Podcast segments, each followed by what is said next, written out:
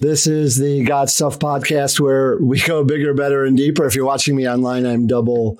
What am I? I'm multitasking. So sorry if I'm looking away. So this is Bill, episode number 152, where we go bigger, better, and deeper. As I was saying, bigger in our impact for Christ and the gospel, better in our understanding of Scripture, how to interpret it and apply it, and deeper in our walk with God and our depth of the knowledge and appreciation of God, so that we can go bigger and have a greater impact for Christ. Here in episode number 152, we're going to continue the topic of revival. I know the last two episodes were on revival, and in those episodes, I shared with you messages that I have preached. Today, I'm going to share with you some quotes and stories that I've collected over the years. I've never actually shared these before, but I am going to share them with you today, continuing on revival with some notes and observations on what revival is and what about the weirdness that can accompany revival. For a lot of us who aren't into that, it can be stressful or negative to think of revival. And, you know, with the Jesus Revolution movie, well, you know, I'll save that for the main part of the podcast. I'm glad you're here. Please subscribe, please share, and give us a review, and go check us out at Veritas, Veritas School.life. This is the seminary for people who never thought it was possible. If you want to transform your boring, ho-hum, bland, mundane Christian life into an adventure and go deep and go broad and make a difference, Veritas is for you. Check it out. Without further ado, let's talk some more about revival and the Jesus Revolution. Welcome to the God Stuff Podcast with Bill Giovanetti, the home of grace-powered living, because grace isn't an app, it's an operating system. Here's Bill. Okay, in the last two episodes, we did talk about revival, and specifically about the first, second, third Great Awakenings in the U.S. of A., and I believe in revival. I'm not a latecomer to this story. I've actually been preaching and teaching on revival for at least 30 years, probably more. I have some notes on my computer that go back to the 1990s, so I've been studying, reading, teaching, and most of all, praying, and above all, longing for a revival for many, many, many decades. Revival is like rainfall, the typical standard, you know, the ministry we do in the church, the work and labor we do for Christ in the gospel is like watering the lawn, but revival is like a cloudburst from heaven that just keep on coming for a while. And the church is awakened, and above all else, lost people flood into the family of faith in unusually and disproportionately large numbers. So I love the topic, and I hope I'm not boring you with this, but it's stuff we need to hear. So here we go. I have collected some thoughts and written them down about revival, and basically some quotes from some of my other books, and specifically in terms of manifestations. If you saw the Jesus Revolution movie, and I hope you did, and if you didn't, just pause this wherever, whenever you're listening, go watch the movie. If it's still in the theaters, go check it out. If it's not, go rent it or watch it online. Watch the movie. You'll know much better what I'm talking about. But if you watch the movie, in that movie, there's a pretty pivotal character. His name is Lonnie Frisbee. There's a lot online about him. I won't go into his story other than to say, though he did have his personal problems and some say moral problems, which, hey, don't we all? He was really significant in the kind of the spark plug for revival. And in fact, and I say this to my own embarrassment, there's a scene in the movie where Lonnie Frisbee is preaching in a tent, and this is with Chuck Smith and the very burgeonings of the Calvary Chapel movement. And he's a very charismatic figure. He's pretty much a charismatic Christian. He's a hippie. He's come to Christ. He's led many other people to Christ. He is bringing hippie surfer dudes to church who are drug addicted and everything. He's very loving, very kind. He reaches out to Greg Laurie and all of this. So his story's in the movie. And I love how the movie didn't clean him up or anybody. Everybody's flawed. Every single major character is flawed, and God used them in amazing ways. And there's a scene where Lonnie is preaching, and then he starts going into kind of a healing service. All of a sudden, he's getting words from God. He's calling out different illnesses. What we see in a typical call charismatic church today. And he lays his hands on someone's head and declares them to be healed and things like that. And I was really uncomfortable watching that when the first time I watched the movie. I've now seen it 4 times. And in fact, I saw it in pre-release. They let pastors preview the movie, and I did. And they asked our feedback. And this is what I say to my embarrassment. I asked them to remove that scene. I said, it's going to make it harder for pastors to recommend the movie because it seems like we will be endorsing the kind of Holy Spirit, Holy Ghost, charismatic ministry where people are falling down and where people and all of that. And I wish I could take that request back, and I'll tell you why. I am very skeptical about a lot of the charismatic phenomenon and manifestations. However, I've come to believe, and I've been teaching this for years as well, there are 2 situations in which I am less skeptical. Situation number 1, frontier missions. When missionaries or evangelists are reaching people groups that have never been reached before, there tends to be a collection of signs and wonders, a collection of manifestations where the gospel has never gone before. So we see that in the book of Acts when the Holy Spirit is poured out and there are manifestations on the day of Pentecost with the Jews. We see it again with the Samaritans, we see it again with the Gentiles. And in each case, you're talking about essentially an unreached people group where the gospel has never gone before. So this is the frontier of world missions. Even today, we're hearing very credible reports of signs and wonders and visions and dreams among missionaries to Arab and Muslim lands where the gospel has never taken root. And it seems that the manifestations of the Spirit and the signs and wonders that accompany them are kind of a ratification of the gospel into unreached people groups. So I'm less skeptical when we're talking frontier missions. The second situation in which I am less skeptical is in times of revival. In times of revival, there seem to be an extra number of signs and wonders. And that's why I wish I could untake my request to edit out that scene, because this was a revival. This was a revival. In the 1970s, there was a revival, the Jesus Revolution, the Jesus Movement. It made it to Chicago as Jesus People USA. It was really mostly a West Coast revival, though if you look at even the major secular media, Life and Time magazines were reporting it, saying there's a hip, new, groovy Christianity going on. That was the Life magazine cover.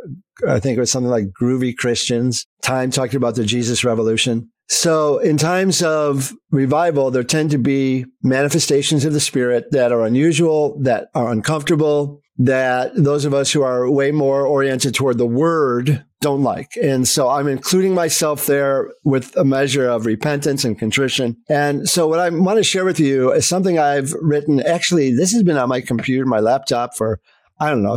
The date on the file is 1990 something. So that tells you how long I've had some of this material. I've been thinking through it, but I've never shared it before. So let's go. Okay. So if you're watching online, I've made a document that you can see. And if you're not watching online, if you're listening in your car, so we do have a YouTube channel. You can see all the podcasts. So I'm going to show my document and share it verbally as we go. So what some have thought and written about revival and its manifestations, and I'm talking about Charles Spurgeon and then Erwin Lutzer and D.L. Moody. Actually, D.L. Moody and then Erwin Lutzer. So these are not wild-eyed charismatics by any stretch of the imagination. So let's start with Spurgeon. I've taken these quotations from Eric Hayden, and the book is called Spurgeon on Revival, published in 1962. And if you're looking on the screen, you can see where I've listed the page numbers where I'm getting these quotations. So a little background on Spurgeon. Spurgeon lived during a great revival in Wales, Ireland, and Scotland. This was the mid-1800s. In Wales, Ireland, and Scotland, there was a big revival. And in Britain, I need to say, in England, Great Britain. So during the mid-1800s, this coincided with a revival in America, which was the Third Great Awakening. We've talked about that in the last couple of episodes. This revival was characterized not only by great outpourings of salvations, which makes it revival. If you don't see tons of people getting saved, I don't care what you have going on, it's not revival. Call it awakening, call it something else, but you need large, unusual numbers of conversions to Christ, or it's not revival. So this revival, the Second Great Awakening in America, but also in Great Britain, created much debate. And Spurgeon looks back So he's in the mid-1800s, and he looks back 100 years to the mid-1700s, where you have Whitefield and Wesley in America's first Great Awakening. And this is what Spurgeon said. Every now and then, this happens in spiritual affairs, and men behold the phenomenon with wonder and even alarm. It was so in the age of Whitefield and Wesley, when the Lord opened the windows of heaven upon our land. What an outbreak there was! What a commotion and upheaval. The old pavements of conventionality were torn away, and the floods burst up through them. This is Spurgeon. He's talking about unusual manifestations of the Holy Spirit. He's talking about some of the stuff we see in charismatic circles. Spurgeon. Again, Spurgeon says, we see this life and force breaking out in many places, in new works for the Lord Jesus. And frequently it takes very irregular forms, greatly to the distress of spiritual Tories. By Tories, Tories were an old political party known for resistance to change. So let's go back. Spurgeon is saying something that I just said. We see this life and force breaking out in many places in new works for the Lord Jesus, in new works on frontier missions. And frequently it takes very irregular forms, greatly to the distress of spiritual Tories, who must have all things cut and dried after the most ancient fashion. We confess that we also are somewhat perplexed at certain of the more outrageous forms of religious energy. But even if there should be an occasional irregularity, it is better than the monotony of mere mechanism. Amen. Amen, Charles Spurgeon. Continuing his comments on the First Great Awakening. Now, remember, he's in the Second Great Awakening, and comparing it to the First Great Awakening, he writes, attempts were made to stop the stream. Persecution was tried against the Methodists. The Methodist movement was born in revival John Wesley. Attempts were made to stop the stream. Persecution was tried against the Methodists. They were denounced from the pulpit, threatened by mobs, and ridiculed as modern enthusiasts and madmen, and regarded as the off-scouring of all things. But all this availed nothing. Omnipotence was at work, and malice could not hinder. I think this is part of the greatness and genius of Charles Spurgeon, who is my favorite preacher. I have a bust of him here in my office. I have a T-shirt with his signature on it that my wife gave me, C.H. Spurgeon, is that there's never a preacher more true to the Word of God than him. There was never a preacher less, shall we say, emotionally manipulative than him. And yet he still had the largeness of heart and mind and theology to allow for the miraculous intervention of God, especially in times of revival and especially on new frontiers. And even though he didn't agree with Wesley, Wesley was Arminian. And even though he didn't agree with Finney, Finney was Arminian. Spurgeon himself was a Calvinist. I'm not a Calvinist, but Spurgeon himself was a strong Calvinist. Even though he didn't agree with them, he made room for what God was doing. And rather than just throw the whole thing out, rather than just ridicule, he said, you know, it's our job as leaders, it's our job as pastors to sort it out, to accept the good, be open to what God is doing, even if we don't like it and don't understand it. Okay. Continuing with Spurgeon, Eric Hayden, who is the author of the book Spurgeon on Revival. Eric Hayden inserts his own comment, which I'm going to quote. That was revival for Spurgeon. He did not mind the excesses and physical phenomena as long as they did not go beyond certain bounds. But the real test was, did it bring about any moral and social progress as well as spiritual blessing? That's Hayden. Now, I like that comment, but I really think the question isn't moral and spiritual progress. I think the question is large numbers of genuine conversions to Christ. One of the criticisms of the revival movements was that they had these very, very long meetings. And in fact, if you look at what's happened in the Asbury University revival of late, which I don't know is a revival, but I do think it's a work of God and can spark revival, who knows? But the meetings just never stopped. They kept going. And a lot of people criticize that. And that's not new. Spurgeon answers this criticism. He said, nobody has written to the papers to complain that daughters stayed out at an evening party after 10 o'clock or that his son came home a little before 11 from the opera. There is a good deal of hypocrisy, cant, C-A-N-T, hypocrisy. There's a good deal of hypocrisy in the irreligious world, and its hypocrisies are innumerable. That once in a while a meeting should be protracted beyond the hour allowed by prudence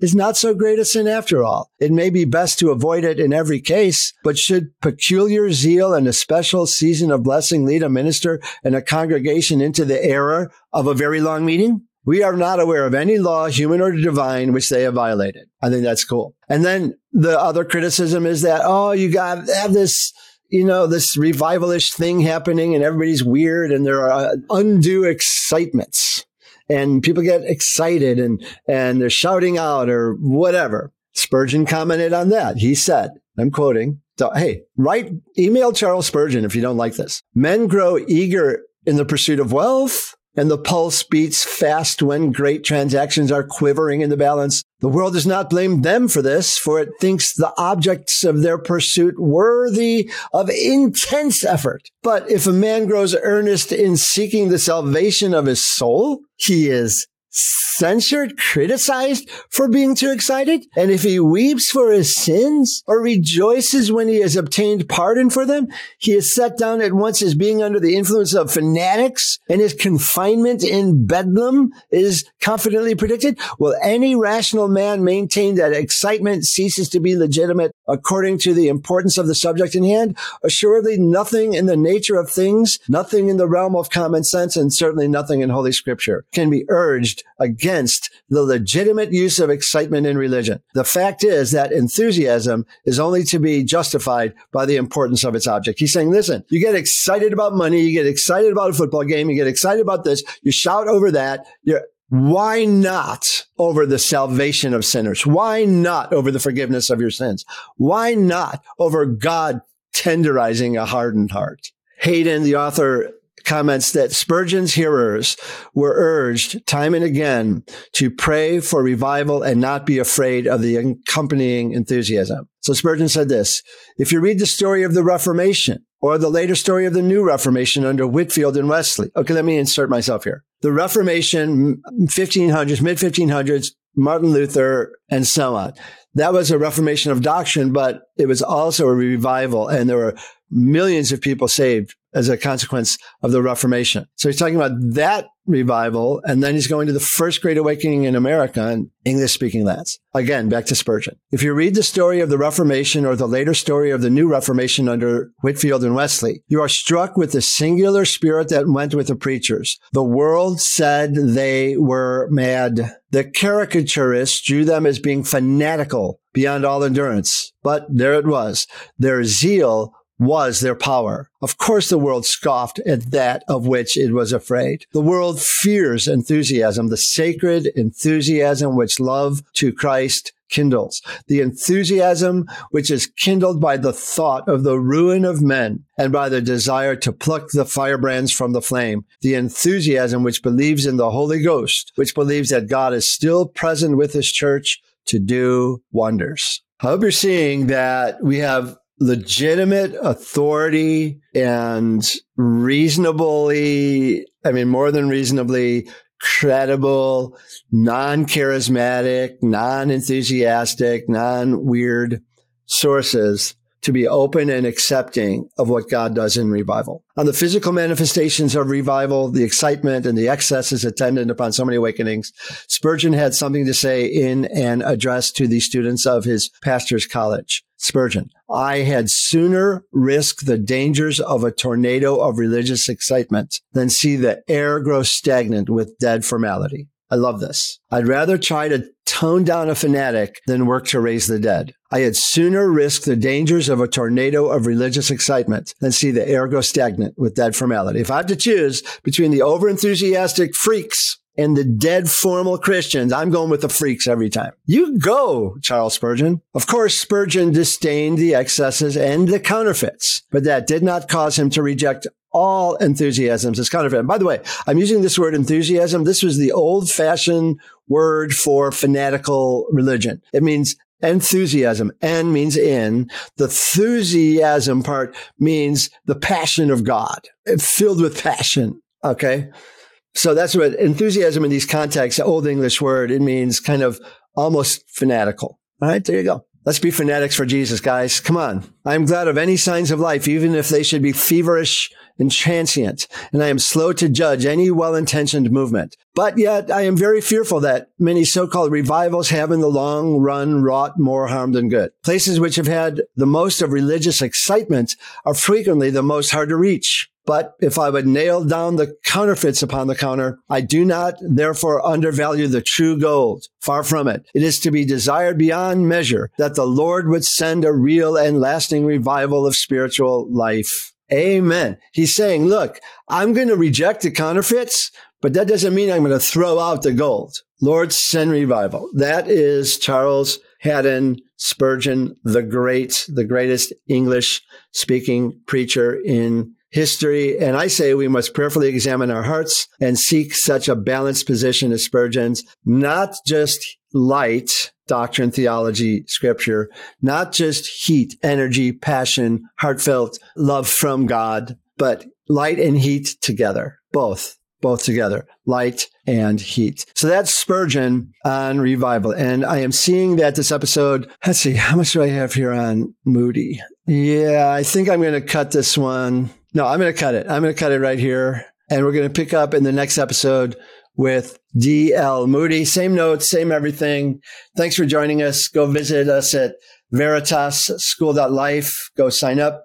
We have a course in salvation. Transform your boring Christian life into the adventure God has planned for you. Stretch yourself. You're ho-hum. You've heard it 1,000 times. You think you know it all. You don't. There's deeper, wider, bigger for you. VeritasSchool.life/salvation if you want a free course. Go check it out. Again, subscribe. Thanks for listening. We'll catch you on the next episode. More about revival.